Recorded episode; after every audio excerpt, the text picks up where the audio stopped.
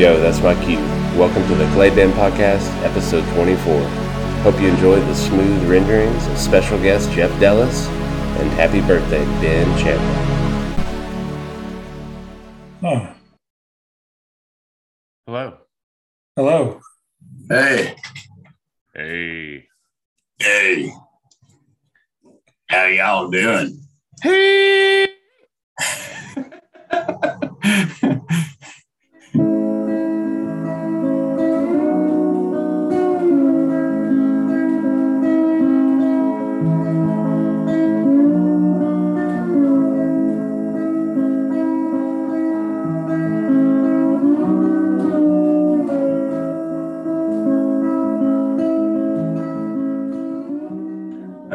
Read to you the write up on the Armadillo World Headquarters that they were advertising at the time where Willie and Waylon played. Okay. The Armadillo World Headquarters is all about music, a shared tolerance for marijuana, psychedelic drugs, and cold beer. That's all. Uh, that sounds befitting of what I understand of that era, country Yeah. music in Texas. How are you tonight, Ben? How about now? Oh, there you are. There we go. I had the wrong microphone selected, That is the right microphone. I can tell you that. I guess.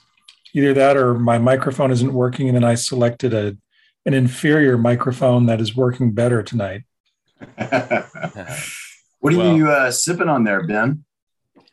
I can't remember what the uh, what the label is, but it's bourbon. I Yeah. got, I got it for my birthday. Happy Ooh. birthday. Thank you. You had a recent birthday, and I apologize for not knowing this. No, you, you told me happy birthday. It's, Oh yeah, I did. There's a lot of water under the bridge between uh, now and uh, Saturday, whenever the heck that was. May 18th. Well, I mean, it, yeah, I mean, it, it came to light when uh, I think Brendo texted the group, and yeah, I'm gonna- Jeff I'm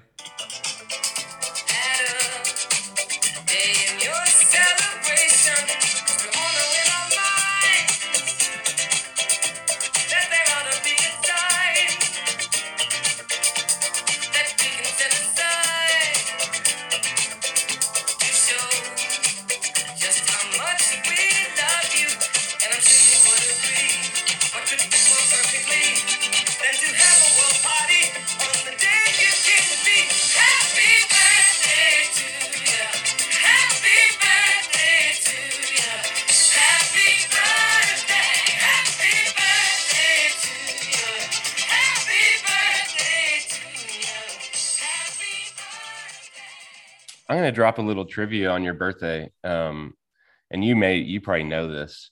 Uh, but first of all, let me just ask you do you know what time you were born on May 18th? 3 a.m. Okay. So you were coming in hot ahead of what? Mount St. Helens. Mount St. Helens erupted later that morning. Yeah, I Wow. can tell you what time, but Yeah. Well, not at, not at 3 a.m. no, no, it, the people had woken up and were sipping on their coffee. Most notoriously, Harry Truman, not to be confused with the late president, but that'd be cool if it were the president. That would be. But old man Harry Truman, he uh The one who stuck it out. he stuck it out. He didn't Yeah. he didn't want to evacuate. He was uh well, most people thought 5.1 magnitude earthquake, no big deal. They didn't know what was coming. lava was coming. Lava. Pyroclastic uh, material. Hey, let's talk about science. We all love science and news. Oh, news. Yeah. And speaking of, Yeah. speaking of lava, Good segue. could y'all hear that? Yeah. Yeah, well, I made that song uh, in honor of the video that Ben sent me called Sharkano. Uh, and Jeff, you probably don't know about this. This is some breaking scientific news. Uh, but NASA used using satellite imagery um, was able to detect an underwater volcano. And not only was there an underwater volcano, they found sharks swimming around that volcano, Really? mutant sharks. Sharks mutated to endure the uh, extreme conditions. Sulfur. Oh, so it's it's actually like an active volcano. Is it in the Hawaiian Islands? Like something that's consistently uh yes, it's not in the Hawaiian Islands, but it's the same idea. okay. Okay. I think it's in the Huh. Philippines, or it could be way off. I couldn't so- find in the article where it said where it was. There, It showed on a map, and it wasn't Hawaii, but I, I couldn't tell what it was. Yeah. And uh gosh, I mean like how deep are these sharks swimming? deep. I mean, if you want me to get scientific, deep, yeah. It's dark, and the only thing you can see is some red light from the lava. And they just hang out there? You know, I don't know if they like. I don't like. I don't know if they like the uh, all the bits of sulfur that are in the in the water or what. Yeah. They just dive down there for a snack on uh, the nutrient rich waters and Yeah. uh, exactly. come right. back up. Yeah, not unlike the Tigris or the Euphrates. They've learned to subsist Yeah, on yeah. the sulfur. Yeah. Well, speaking of all that scientific craziness, did y'all happen to, and if you didn't, it's okay. You can admit it freely here. Did you get a look at the dinosaur article? I did. I gave it a gander. Yeah. Okay. What did you think And, about and- it? well, can I, I just wanted to say, like, I I had intended every intention to dive deeper. There, if you followed that page, there are a lot of neat looking links. yeah. Some of which caught my eye that I told myself I was going to look at before this, and then you know there I was at uh, whatever six fifty eight p.m. Uh, planting my youngest son down at uh, dinner. So I didn't get to do it, but what caught my eye was iridium, the component, the uh, metal. I'm assuming iridium. I'm just wondering, like, what kind of cool things we could make with that, and how we we might be able to exploit it. Yeah. How can we take advantage of that? I was pretty amazed by that article when it came out in 2019, and I thought I had told all these people about it, but I think I just read it a bunch. Uh, but I mean, the idea that like the entire Earth is covered with these little tiny glass beads, and that even they were so, they were so abundant that the fish they were even inside the fish's gills, and they could basically tell within an instant around the world as they dig up anywhere. Oh yeah, this was part of the uh, massive extinction.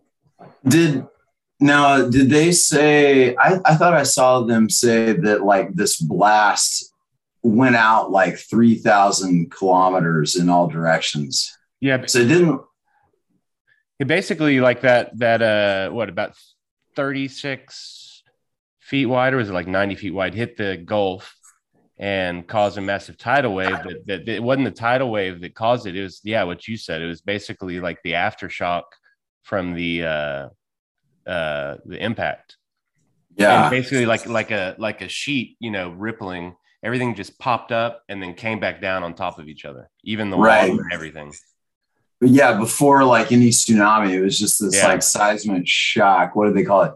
Was it a seiche? The word seiche? yeah S it was a set. I E C. Yeah. New word for me, but um yeah, Hold on. Hold on. Conspiracy theory here.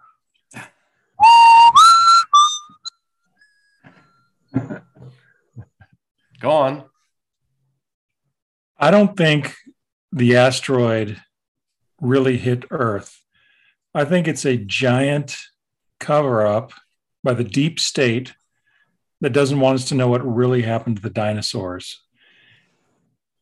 And the which reason is I, they became smart enough and technologically advanced enough to send themselves off the planet for good. maybe, but you know, for my entire life, I, I believe that dinosaurs went extinct 65 million years ago. Yet this this article rounds up to 66 million. Either That's a lot of time in between. I've been around a lot longer. I mean, I, I know I'm getting up there in age, but for me to to to Hey, just- through a, a rounding error of a million years, you know, I'm not buying it. So I think they slipped up there. They've been telling us all this time an asteroid hit the Earth 65 million years ago. This article comes out, you know, proving that an art that uh, an asteroid hit the Earth 66 million years ago. So you know, I'm I'm calling their bluff, Yeah, and it's more of a um, refute than a than like calling it out. It's calling it for what it is. It's more like saying it didn't happen. You debunked it. I did. I debunked it. I it never happened. Wow, that's. I a mean, it- it's it's like, well, the fact that sounds so much like a Hollywood script, you know, to me it further debunks it. I mean, Well, what and- the odds? and, and as you know, it aired Wednesday on PBS, so maybe it was all created just you know for a little docu series called Dino- Dinosaur Apocalypse. Here we are again, talking about the thing we like to do. Oh, that's right.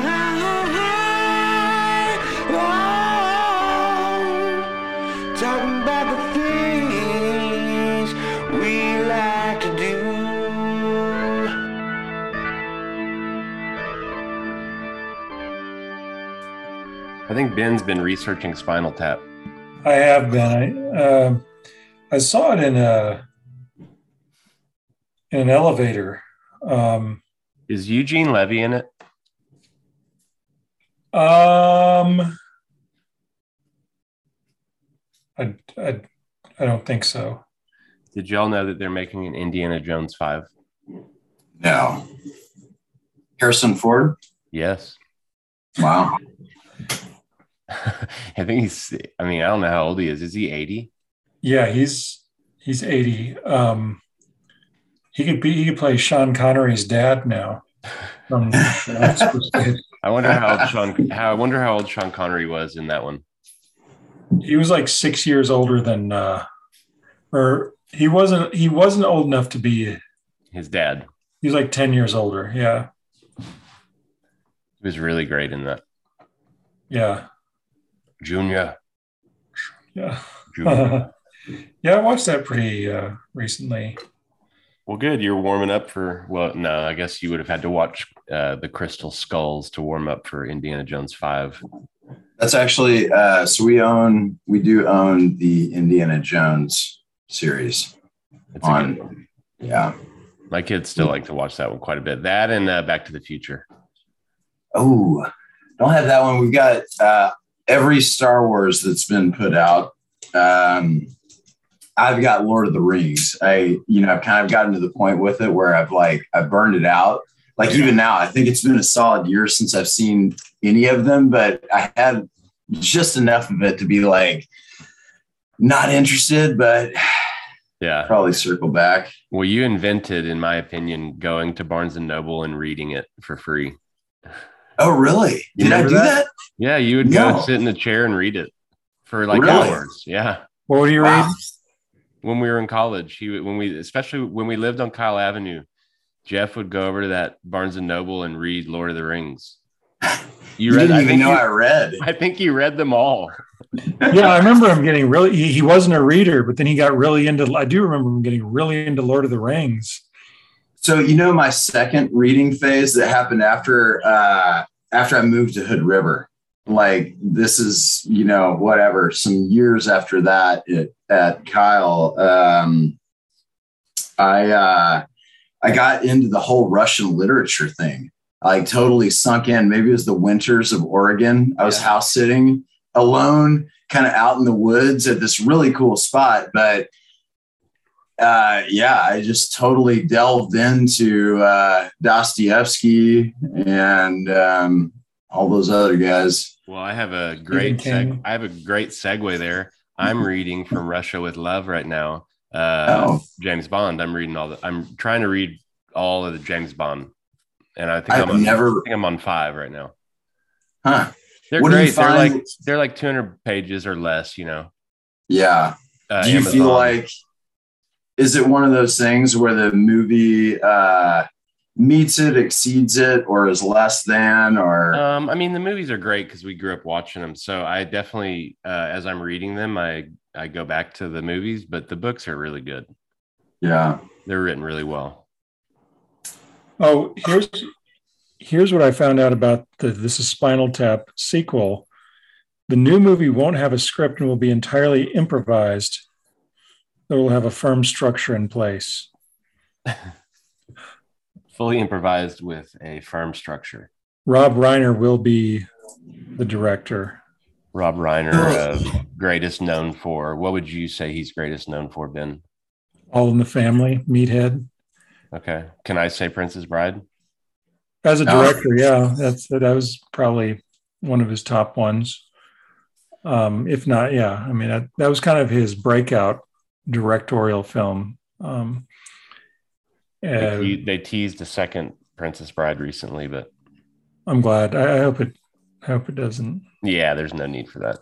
No, I mean, Well, so Robert the- Redfern has been president, so the um that cast like those movies the mockumentaries that that particular cast does like they're they're based on improvisation yeah. but are they saying that there's literally like no direction or is or is it kind of a guided improv yeah, it sounds like the firm structure would be the direction. The improvisation would be the dialogue. Okay. Um, and the the other characters were Harry Shearer, which is uh, you know better known as uh, you know Superintendent Shaw, or no, no, sorry, uh, Principal Skinner and Ned Flanders and uh, uh, who, who's uh, Reverend Lovejoy, and then uh, Christopher Guest, who I think directs most of those mockumentaries. Is that Uh, also he's in when, them. you, when you say most, you mean also like uh, fresh, fresh wind, fresh fire, and the best in show and those? Yeah, A Mighty Wind. A mighty wind, yeah, not fresh wind, fresh fire. That's a that's a book about the Brooklyn Tabernacle Choir. Ooh, I digress. I love it when Uh, Ben. I love it when Ben can bring it back to The Simpsons. I can bring anything back to The Simpsons. i'm just looking uh i'm i'm going to some of those links that i was interested in checking out on the asteroid thing there's one that really got my attention which was asteroid strike made instant himalayas That is pretty. That are we? That's the pretty crazy. strike that we're talking about. I, you know, I think that supports my theory. Instant Himalayas. you know, And what does it say about the Dalai Lama? God snapped his fingers and poof, there's the Himalayas. it uh it, it created the himalayas and instated buddhism as a national religion I'm in. What a what a monumental day. Yeah, that was just a matter of seconds. That was before the tsunami even rolled upon lapped the shores of South Dakota. Mhm. yeah i don't Although- know Although I Hmm. read in the article um, that there was a waterway all the way from the Gulf all the way through through America at that point. yeah i heard that too And I guess It's that's called- why most of the Texas and Mississippi New River. Mexico were underwater at that point, or were like Really? the coast. Sounds like the Mississippi River, which still exists. the Mississippi Ocean is what it was known as back then, and Amarillo is a really beautiful beach. uh yeah my parents are like just waiting to cash in on their beachfront property in another 66 million years Oceanfront property in Amarillo. Amarillo. Hello Uh, there. Oh, sorry. You just successfully combined two of George's most famous hits. I did. Well, I I uh I was telling Jeff earlier that I visited the Country Music Hall of Fame, and I would be remiss if I didn't tell you that Gabby took a picture with George Strait's bust. So, Ooh, yeah, that was an important moment for us. that's cool. yeah I remember in uh, around 1990 or so, uh, my dad pointed out to a guy in a suit. He said, "Go get his autograph." And I was like, "Okay." I was at a, a Spurs game, so I just walked down from my seats and got his autograph, and it was George Strait. I had no idea who he was, but um, you know, within a few years, I, I was you know, well up to speed on his uh, influence over the country music scene. Yeah, well, as I if the, the listeners can't see it, but baby blue is the color of your eyes. Yeah, maybe one day we'll be uh, live streaming our podcast and they'll be able to see my beautiful blue eyes. bald, bald dome. no, Jeff and I are Jeff and I were talking earlier about counterculture in Austin, and we were talking about the '70s uh, country music takeover of Austin. History is interesting. History is interesting. Think about things from the past, like what kind of questions did they ask? That's why I like history because it is so interesting. At least it is to me. That's what I think. So Gabby and I went to Nashville last week for like three days. My mom came up and stayed with the kids, and so we went out there to to see a show and just to eat, you know, eat and hang out and get to know Nashville a little bit. It was a lot of fun. That's cool. Uh, but on the first on the first day, we went to the Country Music Hall of Fame, um, which you you know. Uh, I think we, I think for both of us, we we don't like a whole lot of current country, but this went this goes all the way back to you know Hank Williams before him, even in you know early 1900s, uh, before they even even even you know finished inventing the guitar. Right. Uh, but one of the exhibits that they had, uh, let me see what Ben says. One of the exhibits that they had was called uh, Outlaws and Armadillos, and it was uh, country's roaring 70s. I'm sorry. You said outlaw what? You kind of cut out there. Uh, outlaw, Outlaws and Armadillos. Outlaws and armadillos. Yeah, and it was it was awesome. It's like it's it was like themed as country music's roaring 70s.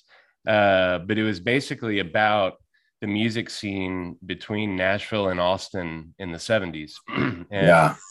basically how, you know, a lot of these guys like Waylon Jennings, uh, Willie Nelson, Kris Kristofferson, basically were like not really doing well in Nashville. They were kind of struggling. They were struggling with just kind of the the system or whatever. And they all kind of moved and decided to relocate to Austin together. They kind of followed Willie down there. Uh, but you know, they started playing at these three place three places. Uh, one which still exists, which is I think it's called the out uh, it's called the Armadillo World Headquarters. I don't know if you Uh, I have. Yeah. Yeah. there's a there's a whole uh there's a whole album out dedicated to it. I'm gonna read you some of these names from uh Outlaws and Armadillos. Willie Nelson, Waylon Jennings, Kris Kristofferson, Old Bobby Bare, Jerry Jeff Walker, David Allan Coe, Billy Joe Shaver, Guy Clark, Townes Van Zandt. That's who made me think of you. Yeah. Uh, and obviously my dad loved Townes Van Zandt, so growing up. But they had this whole write up on Townes and like his when he got arrested in Dallas and uh, but it, they have all that music playing in the background while you're there, all their old guitars and stuff. Dude, that's awesome. Uh, you know who I've been jamming a lot lately?